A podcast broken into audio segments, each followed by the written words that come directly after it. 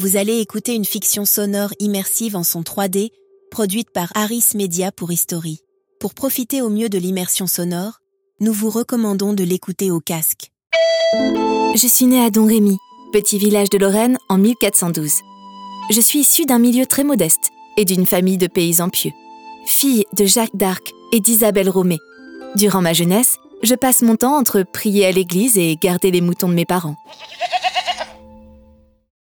History, des histoires qui ont marqué l'histoire, à écouter sans modération.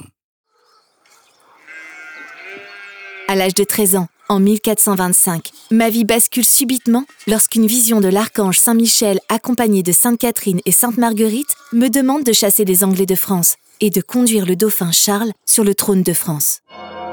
Pendant plusieurs années, je reste discrète quant à ces voix divines. Je n'en parle à personne, de peur qu'on me traite de menteuse, voire de folle.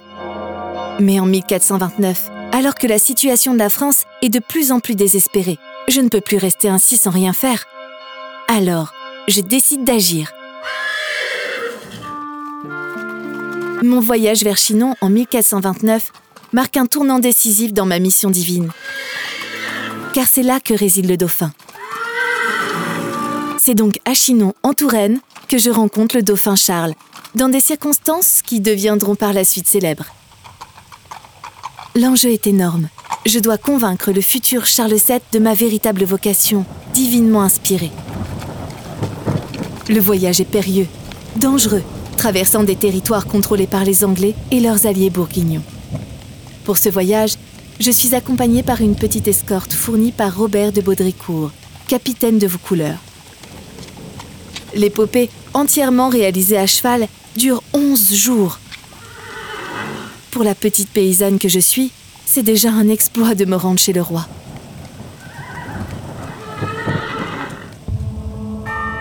Lorsque j'arrive enfin au château de Chinon, l'entourage de Charles est très sceptique. Suis-je folle ou simplement mythomane? Les avis me concernant sont partagés. Il faut se mettre à leur place. Je suis une simple paysanne qui prétend avoir reçu des messages divins. Une affirmation audacieuse dans une époque marquée par la superstition et la peur de l'hérésie. Mais pour ma première apparition en public, je surprends tout le monde lors de ma rencontre avec le dauphin. D'après les récits, Charles se cache parmi sa cour dans une tentative de me tromper. Mais je le reconnais immédiatement, malgré le fait que nous ne nous soyons jamais rencontrés auparavant. Pour certains, c'est la preuve de ma guidance divine. Je suis forcément l'élu guidé par les cieux. Charles accepte de m'écouter et m'accorde une audience privée. Alors, jeune Jeanne, tu as demandé à me rencontrer? Il paraît que des voix divines te chargent d'une mission pour sauver le royaume de France. Vas-y, parle, je t'écoute. C'est à ce moment-là que je confie à Charles une révélation. Un signe secret qui le convainc de ma mission. Bien que ce signe demeure toujours un mystère, il a assez d'impact pour que Charles décide de me soutenir.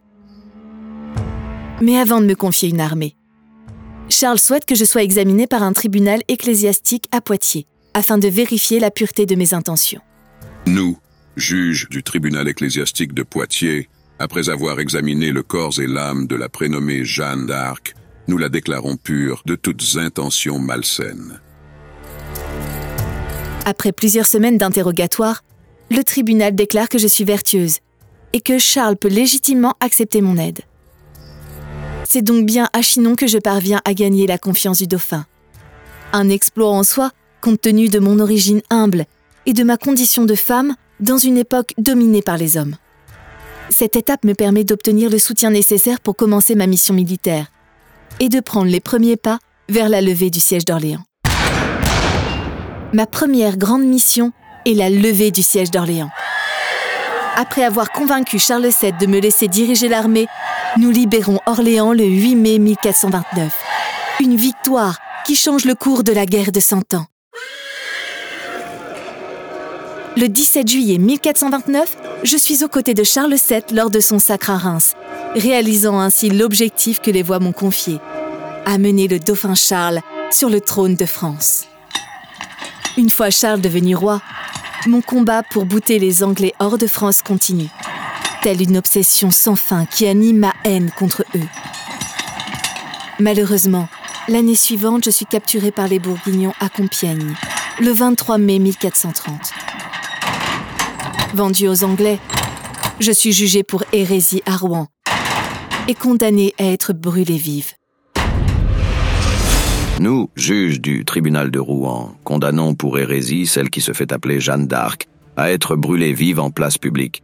La sentence aura lieu ce 30 mai en l'année 1431, et cela conformément à ce que la justice et l'Église ont décidé. Mon exécution a lieu le 30 mai 1431 en place publique. Je n'ai alors que 19 ans.